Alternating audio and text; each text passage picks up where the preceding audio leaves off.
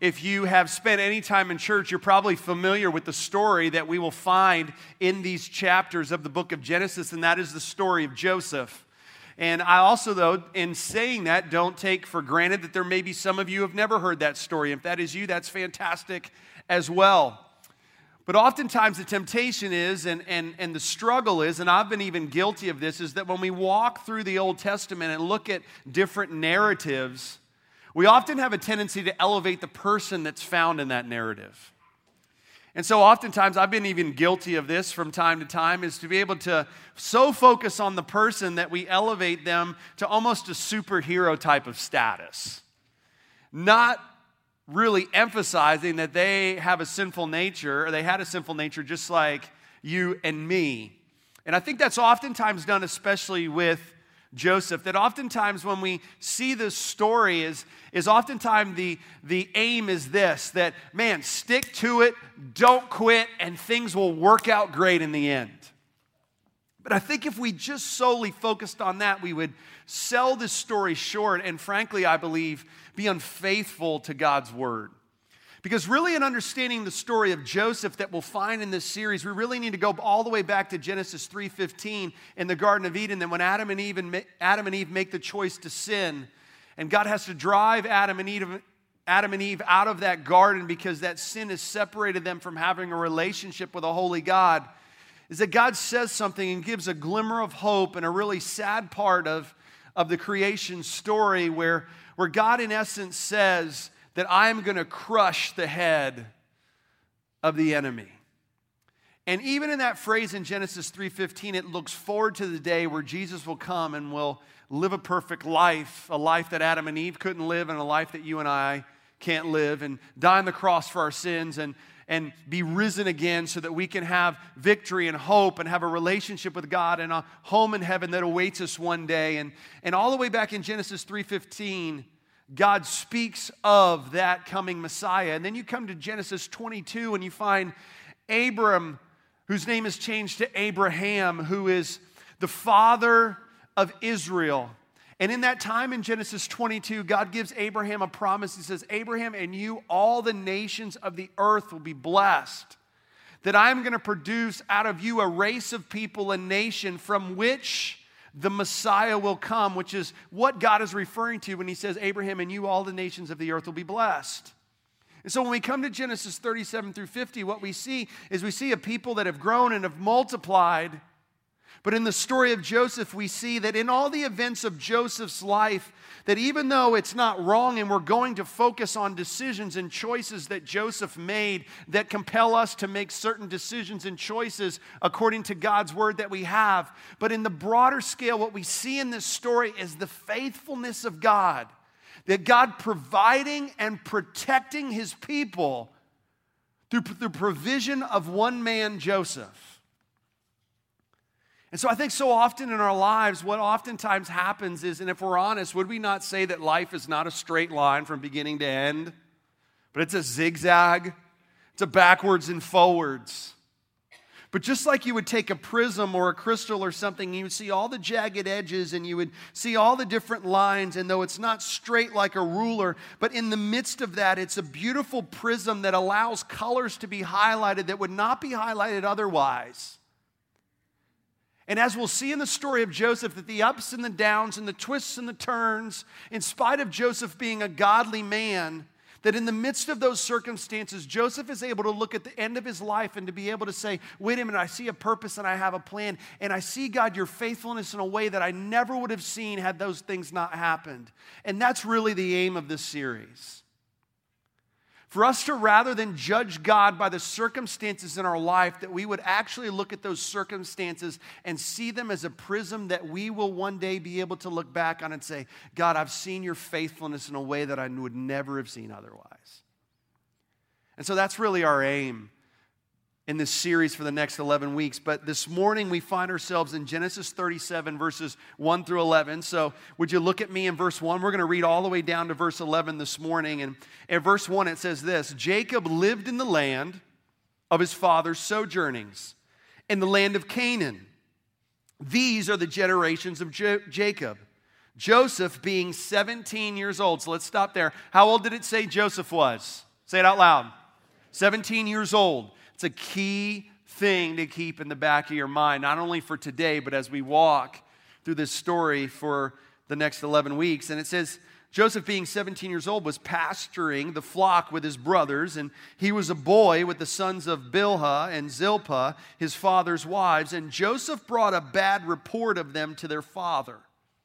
Now, Israel, which is another word for Jacob, loved Joseph more than any other of his sons because he was the son of his old age. And so, what you need to understand is Jacob, when he was looking for a wife earlier on in the book of Genesis, he saw Rachel. He was attracted to her. He wanted her to be his wife.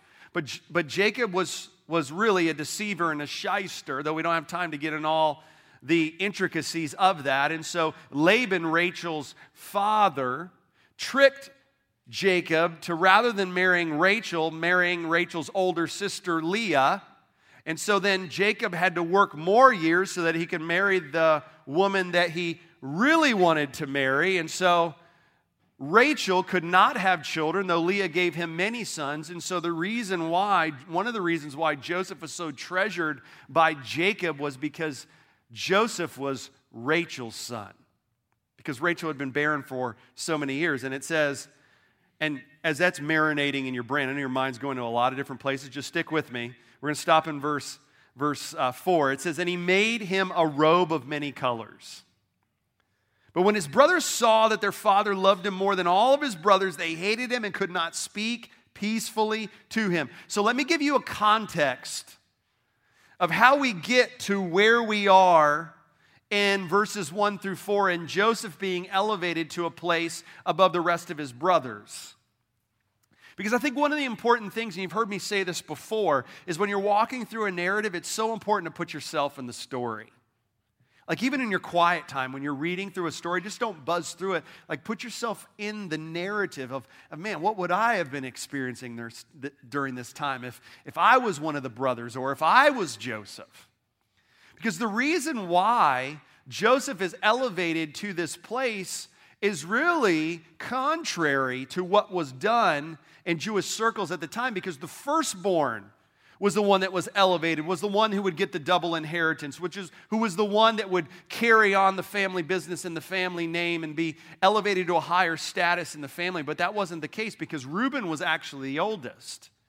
But in Genesis 35, verse 22, we find that Reuben, Jacob's firstborn, slept with his father's concubine, Bilhah. And Israel, Jacob heard of it, and because he heard of it, he was obviously upset by that. So he removed that firstborn inheritance from Reuben. And by removing that, then Jacob could choose who he would give that double inheritance to. And rather than choosing the second brother in line, he chose Joseph. So just put yourself in the story. Think of the sibling rivalry that already exists when you were growing up in a home with multiple siblings, let alone adding this drama to it. Like, this is like made for a soap opera today, right? And so Jacob is given, or Joseph, I'm sorry, is given this prominence and he's given this robe of many colors. let me stop there because some of you are probably saying, What in the world? He had two wives, he had concubines, like he's showing favoritism. Yeah, you know what that shows me? We see that over and over again in the Old Testament, people going contrary to God's ideal plan for their lives, but what it also shows me is the mercy of God.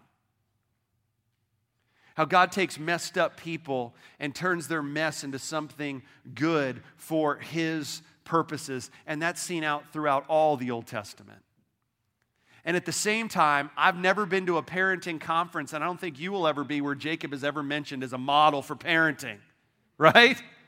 Like you're never going to go to a parenting conference and say, turn your Bibles to Genesis 37. Let's look at what a godly father looks like. Jacob, let me just say it. Let me just, Jacob's a lame dad. Lame. Just look at a person and say, lame, lame dad. Lame dad. Not the greatest. But yet at the same time, God uses this family, obviously, who is going to be the 12 tribes of Israel later on in, in God's narrative. But you find this phrase, robe of many colors. And don't we oftentimes think of it like this? This picture on the screen, we think of this, this robe that's very ornate and colorful. And that's what we saw like growing up in Sunday school. Anybody remember flannel graph? Anybody in the room? Flannel graph? Yep, yep. Okay, I remember flannel graph. Remember, I remember the teacher putting the flannel graph robe up on. But it really, the, that, that phrase robe of many colors in the Hebrew is actually very nebulous as to what it actually means. Here's what we know this coat was it was a coat that showed to everyone else that Joseph was now been has now been given Jacob's inheritance because normally what was done the tunics that people wore were half sleeves and they went to the knees and that was a tunic of a working man so Joseph's brothers would have had those tunics, but Joseph was given the idea of robe of many colors has the idea that this tunic went down to the to the uh, all the way down and had sleeves to the wrist and went all the way down to the ankles. It was a robe of someone who did not work, but was of a prominent nature. So just think of how much that upset Joseph's brothers. He's got this prominence. He's got the inheritance. He is Jacob's favorite. And now we come to verse 5. So, if it couldn't get any worse on how Joseph is seen by his brothers, now we come to verse 5 and says, Now Joseph had a dream.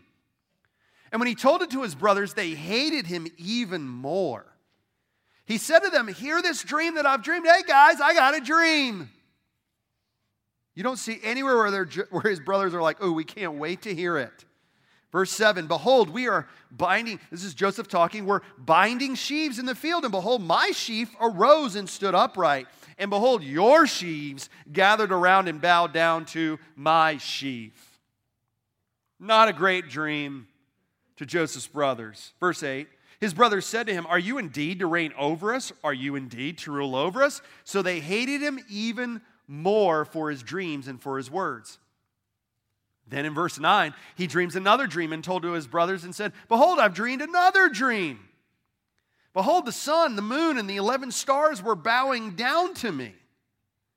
So now he shares this other dream but in this dream, the whole family is mentioned. It says in verse 10 But when he told it to his father and to his brothers, his father rebuked him and said to him, What is this dream that you've dreamed? Shall I and your mother and your brothers indeed come down to bow ourselves to the ground before you?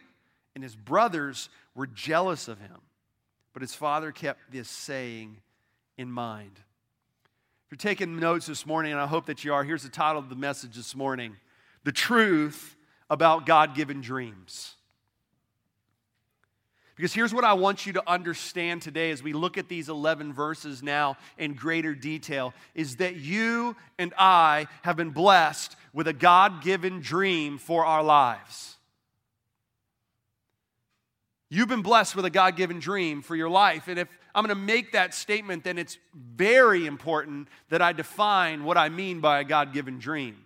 So here's a definition of a God given dream a revelation or strong desire from the Lord that provides direction for your life. That's what I mean by a God given dream. And every one of us have one. Every one of us have been given something that's God given, that this is the direction that God wants, uh, wants for our lives. Because I believe dreams are a way that God leads you and guides you into your identity. You know what I mean by that? Who you are in Christ. And dreams are a way that God leads you and guides you into understanding that in a greater way, but not just your identity, but also your calling, what God has called you to do with your life.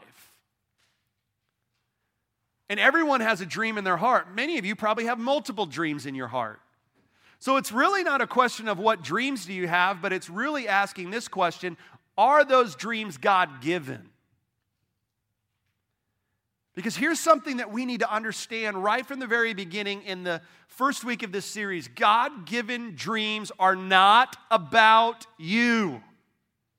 Look to the person next to you and say, It's not about you. You'll enjoy this, trust me. Yeah, it's not about you. God given dreams are not about you. They're ultimately about God and they're about Him. And they give us a framework to fulfill God's ultimate purpose for our life. Remember a couple of weeks ago, we talked about this. What is my ultimate purpose in life? To glorify God. If we're going to use self help language, it's thinking with the end in mind. And I think about if we put ourselves in the story, sometimes when we read the Old Testament, we think, and this being no different, like, man, wouldn't it be awesome to just hear audibly from God? I think that'd be pretty awesome. Be little question to whether or not you heard from God. And we read these Old Testament stories and we think, man, that'd be so awesome to be given a dream that so clearly knows it's from God or be hearing audibly from God. But what we fail to realize is in, as we read through the Old Testament, we're like, oh, okay, God spoke again in this chapter and he spoke again in that chapter. But what we don't understand often is there's decades, years from the time that God speaks once to when God speaks again. But for us today, we have something that Joseph didn't. We have the whole counsel of God. We've been given a framework that Joseph didn't have. There was no written word of God during this time in Genesis 37. But today we have a framework by which we can determine are the dreams that I have God given? And here's the framework. I already mentioned the first one in 1 Corinthians 10 31. Whether you eat or drink or whatever you do, do all to the glory of God. That's a framework. Do my dreams fit in line with that? Do these dreams, do they have the end game to glorify God? Because remember what I said God given dreams are not about you, they're ultimately about Him. Here's another great framework that we have in 2 Corinthians 5, verse 18. It says that We've been entrusted with the ministry of reconciliation. That's a fancy word for the gospel. That the way that God has chosen for people who have yet to trust Jesus Christ as their Savior, the way that God has chosen for them to hear that message is you, if you're a follower of Jesus Christ. And then in verse 20, Paul describes us as being ambassadors, representatives. So I've been given a tremendous framework by God by which to determine whether or not my dreams that I have today are God given. Do they glorify God? And are they after the purpose of being a messenger of the greatest story that will ever be shared of how Jesus Christ came and lived and died and rose again for your sins? And so I say that because what I want to do this morning is just give you some things before we get into this passage of how do I identify a God given dream? How do I identify that? If I said we've all been blessed with a God given dream for our lives, and it's pretty important that we set up some questions for us to really discern whether or not the dreams that we may have today or in the future are God given. Here's the first question we need to ask ourselves does your dream contradict precepts or principles from God's Word? Precepts meaning clearly you can find the chapter and verse where God says you need to do this or not do this. So, to make it super clear and super simple, you go to Exodus 20 and it says, You shall not kill. Pretty clear that God is not a condone murder. Pretty clear. So that would be a precept. A principle would be that Jesus, when he's talking about the law of Moses, says, The law of Moses says, You shall not commit adultery, but I say, whoever looks at a woman and lusts after her has committed adultery in his heart. They didn't have computers back then. But there's a principle that says that I need to guard my heart and what I put in front of my eyes, man or woman, so that I'm not causing myself to have an opportunity to lust after someone other than my spouse and have affections for someone other than my spouse. So I'm not going to put things in front of my eyes or put myself in positions that would cause my heart to lust after something, someone who is not been given to me. That's a principle.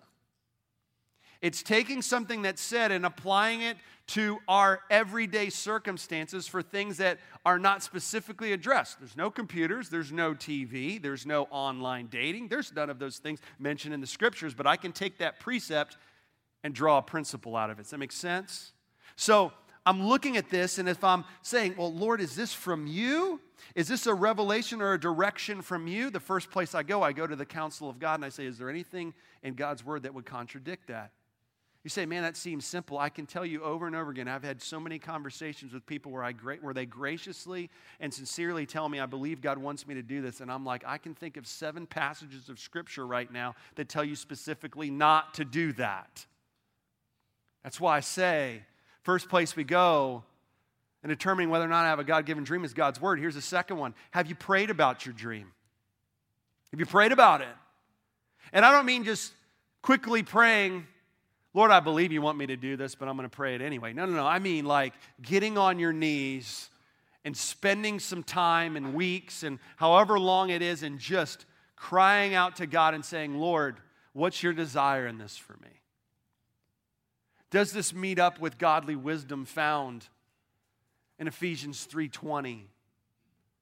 Like, where's your heart in this, Lord? And, and taking some time to even fast and to, and to just determine, Lord, are you in this? Here's the third thing Have you sought godly counsel in regard to the dream? Like, have you actually gone and approached some people that you know know God's word as well and, and you trust and you know that they're going to point you in the right direction and you know that, that they even love you enough to tell you no? See, I can always find people who will agree with whatever I want to do. That is not hard.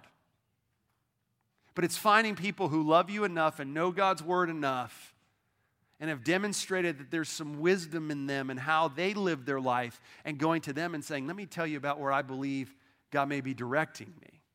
Here's the last one. Is there an overwhelming desire that says, if you don't follow this dream, you're disobeying the Lord?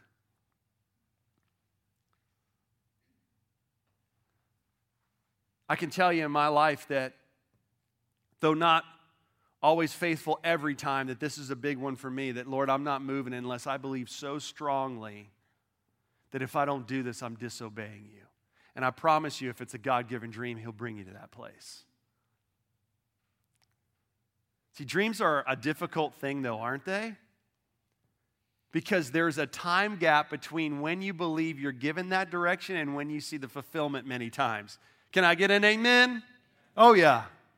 Sometimes that's days, and wouldn't that be awesome if every time it's days?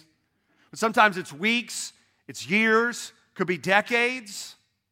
And in the midst of that time gap, there's all sort of emotions excitement, anticipation, happiness, to disappointment, discouragement, and despair. And so, if that's the reality, then here's what I want to do this morning and the rest of our time. I want to give you four things that we need to understand about God given dreams from this passage of Scripture and really, what I want to do this morning is give you some overarching things that encompass the entire story of Joseph as an overview.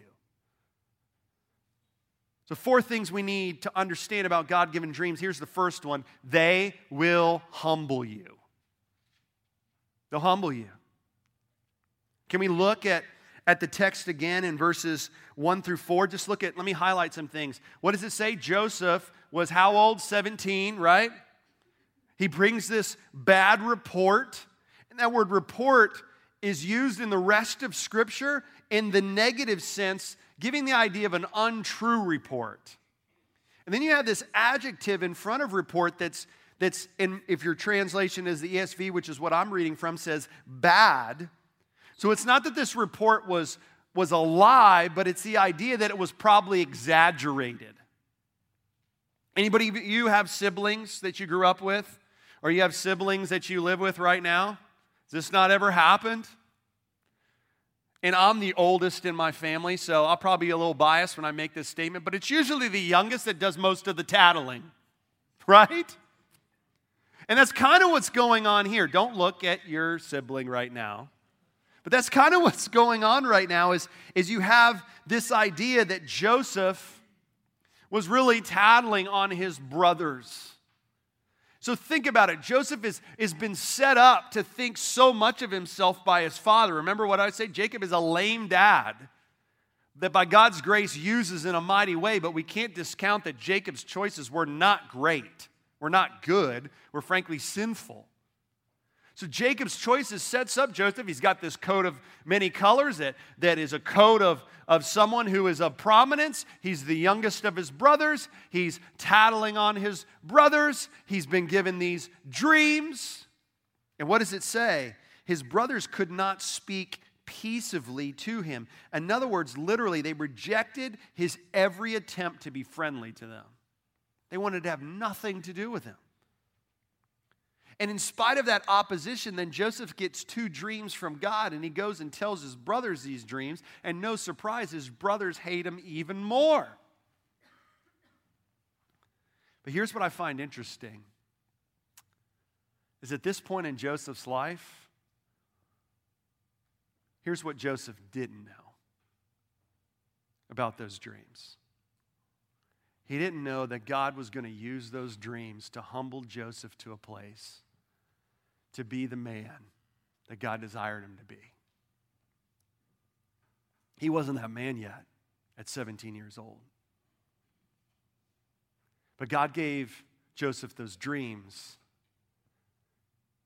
And part of that purpose was is so that Joseph would be humbled so that he could be the man that God needed and desired him to be not just for him personally, but for the nation that he promised would bring forth the Messiah.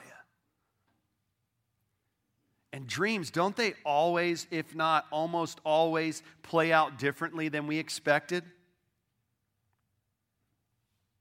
But the reality is, the point of having a dream is not so much to tell what is going to happen in the future, as much to refine us in the present. Because what did I say? God given dreams are not ultimately about you. And they humble us.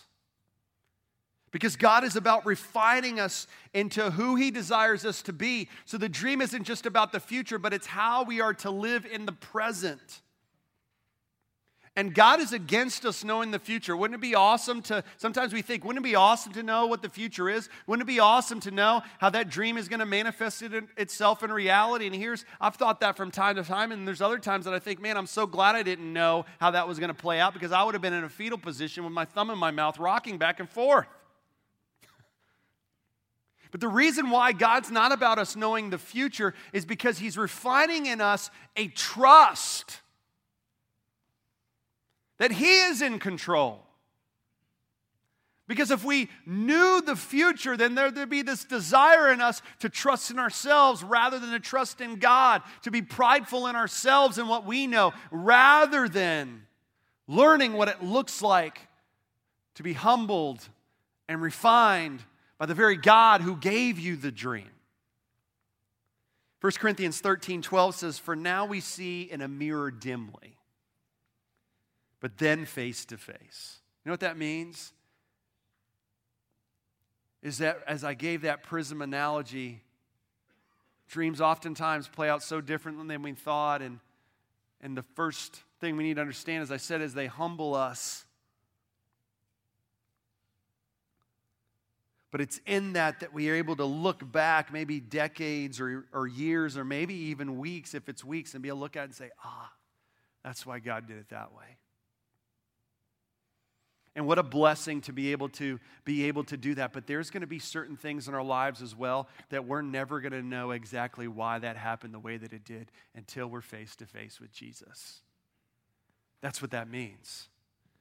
Now we, to, now we see in a mirror dimly, but then face to face. Now I know in part, but then I shall know fully, even as I have been fully known. First thing we need to understand about God given dreams, they humble us. Here's the second thing they will stretch you. They will stretch you. Because I've experienced this, and I'm sure if you've lived any amount of life, you've experienced this with things that you believe that God has called you to do. They are so much harder than you thought.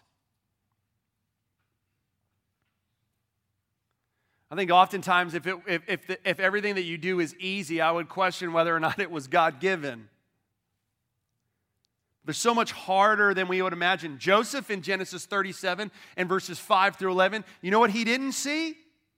He didn't see that he was about to be thrown into a pit. He didn't see that he was going to be sold into slavery. He didn't see that even though he was going to flee sexual immorality, that he would be falsely accused and thrown into a dungeon for years. He didn't know at this time that even in God using him, that he would be forgotten for another two years by the people that he interpreted their dreams. Joseph didn't know any of that. Because God knew, Joseph, I not only need to humble you, I need to stretch you. Because I'm about what I desire to do in and through you. And we so often romanticize the future. If you're younger here this morning, you're a college student, you have all world ahead of you, and we get those dreams. So many times we romanticize the future. Let me illustrate it this way with just marriage. Don't we romanticize this idea? And it could be linked to so many different things that, that oh, I can't wait to find that person who's just the one. There's so many messed up things about that idea that we don't have time to get into. But the one. And then I will look across the room and our eyes will lock, and I'll find the person that was made just for me and me just for her or him. And when you look at Scripture, you know what Scripture says? We're all sinners. And I love what Tim Keller says in his book, The Meaning of Marriage. None of us are good for one another. I wasn't good for Lori, and Lori wasn't good for me in and of our nature. Why? Because we're all sinners. I love what Paul says in 1 Corinthians 7. It's not usually a passage of scripture that's ever quoted in a wedding. Here's why. Because in 1 Corinthians 7, there's this phrase in 1 Corinthians 7 where Paul says, Those who marry will have worldly troubles. Never put on a plaque at Hobby Lobby to hang over your bed. right? But we romanticize the future. That's just one simple illustration, but we romanticize the future about so many things. I think about myself. I remember in 2007 in northern Pennsylvania and feeling like God was leading us to plant churches in southwest Florida. And I remember sharing that with that church that we love dearly. And first of all, overcoming the hump that in northern Pennsylvania, you're telling people you want to plant churches in southwest Florida. Like you really got to convince them that it's a God given dream. But I remember thinking about that and being 30 years old. I was 30 years old, and, and you know, every book, nobody writes a book on how their church plant failed. You only read books that, like, man, we opened the doors and boom, 500 people showed up in the second week. Right? And so I remember going there with such zeal, moving our family down there, not knowing what to expect, but having such aspirations of what God would do. And you know what I realized? And I don't have time to go on the nuances of all that, but you know what I learned? Church planting's hard. It's a dream I had. I have no doubt it was God given. And it did a lot of humbling. And I'm not done being humbled until I see Jesus, and neither are you. But it did a lot of humbling, and it did a lot of stretching. But here's what I also learned we never need to chafe against the circumstances that God allows to come our way. Because it's in those circumstances that God uses those things to weave a tapestry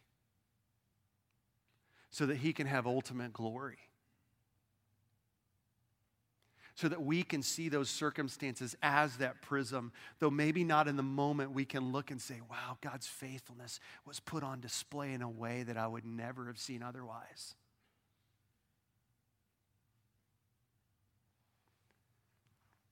James 1, 2 through 4, you know this passage of scripture, but I want to read it because I think it reminds us of this principle of God given dreams stretching us. It says, Count it all joy, my brothers, when you meet trials of various kinds, for you know that the testing of your faith produces steadfast. You know, it's so important to not allow your present circumstances to be the lens by which you view God and judge his faithfulness, but rather allowing your understanding and your experience and knowledge of God's faithfulness to be the lens by which you view your circumstances because we see that here. What Paul, what James is saying is here's what we know That the testing of our faith produces steadfastness. Some of your translations may say endurance or perseverance. And let steadfastness have its full effect, that you may be perfect and complete, lacking in nothing. Not perfect in the sense of sinless, but in a way that God is, is growing you in a way that you have tremendous faith in who God is that you did not have before the stretching. Here's the third thing they will teach you to wait. God given dreams will teach you to wait. How old was Joseph in Genesis 37? Say it out loud 17. And as we're going to see throughout these 11 weeks, it's 22 years between Jake, Joseph's dream, dreams and the fulfillment of them.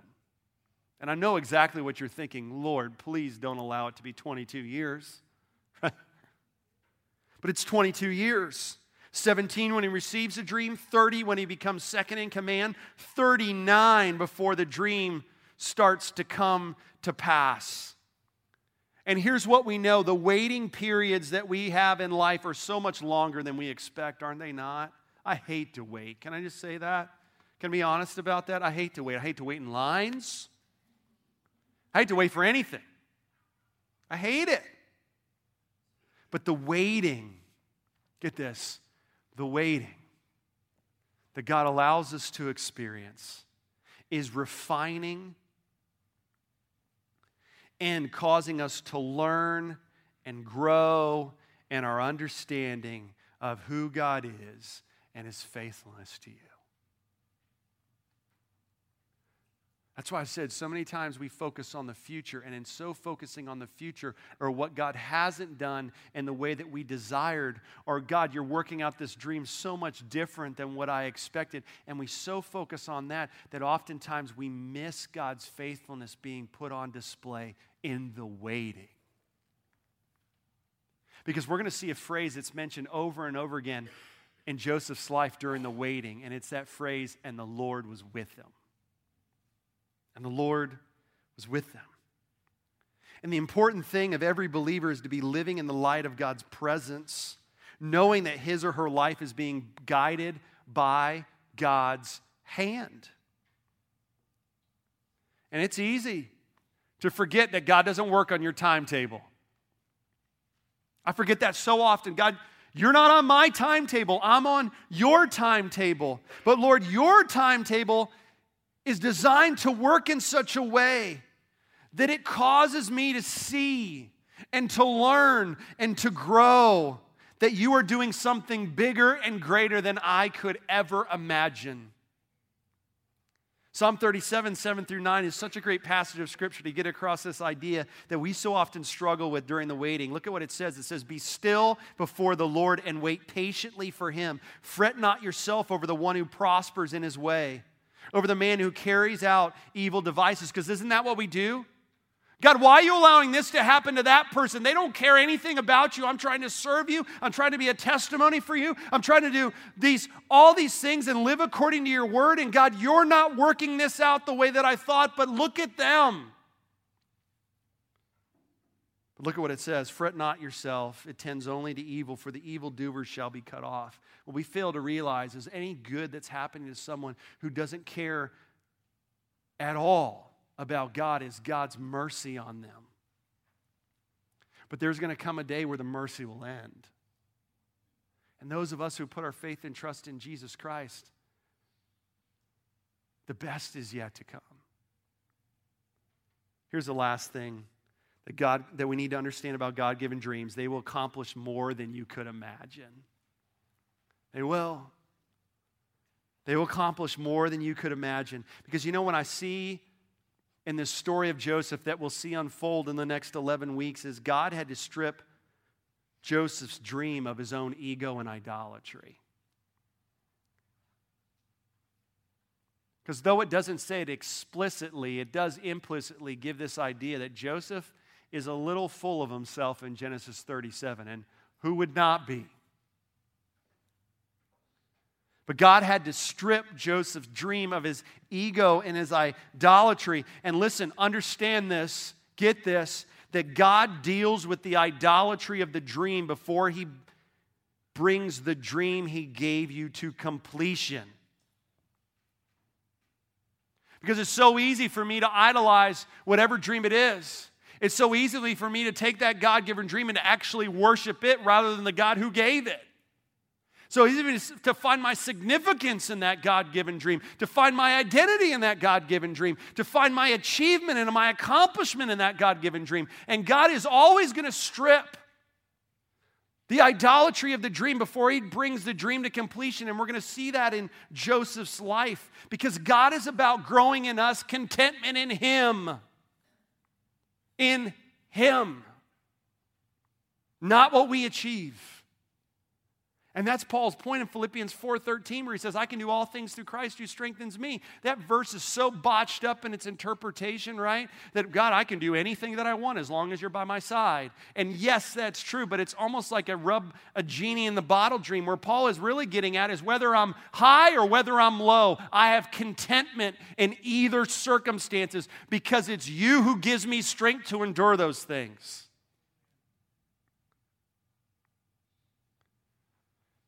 Here's something else we need to remember that God is bringing us to a place to see the dream that He has given you and given me as something to steward and not to spend. Joseph in Genesis 37 is like, guys, I got a couple dreams about me. You want to hear them? But in those 22 years, God is doing something to get Joseph to say, God, here's the reason why you gave me those dreams. You gave them to me to steward, not to spend on myself. And that's such a struggle, is it not? To start to think that the dreams that God has given us are all about us. But what did I say at the beginning of this message? It's not about you, it's about Him. And I'm so thankful, as I said, that God given dreams accomplish more than we could imagine, and oftentimes it's not by human metrics. Oftentimes it's not determined by a balance sheet or any of those things that we oftentimes will determine human success, but it's by the metric of God. Because remember, Joseph being obedient and being godly and making choices according to what God wants was used by God to preserve his people by which the Messiah would come. In Ephesians 3 20 and 21 says this Now to him who is able to do far more abundantly than all we ask or think. I love that those these two verses because they remind me that God, your dreams for my life are so much bigger than mine. And it's according to the power at work within us. To him, here's the purpose to him be glory in the church and in Christ Jesus throughout all generations, forever and ever. Amen. So, as we close this morning, let me ask you a question What are you dreaming for your life? What are you dreaming for your life? Because every one of us have been blessed with a God given dream. And here's the thing there's even some times where God allows a dream to die so a greater dream can be achieved. And so, as you think about that, what's the dream that I have? Does it fit in those parameters that we gave? Is it truly a God given dream? We need to ask ourselves. You need to go home and you need to say, Lord, let me run this desire through this grid? Are we allowing circumstances to be the lens by which we view God's faithfulness, or are we allowing God's faithfulness to be the lens by which we view our circumstances?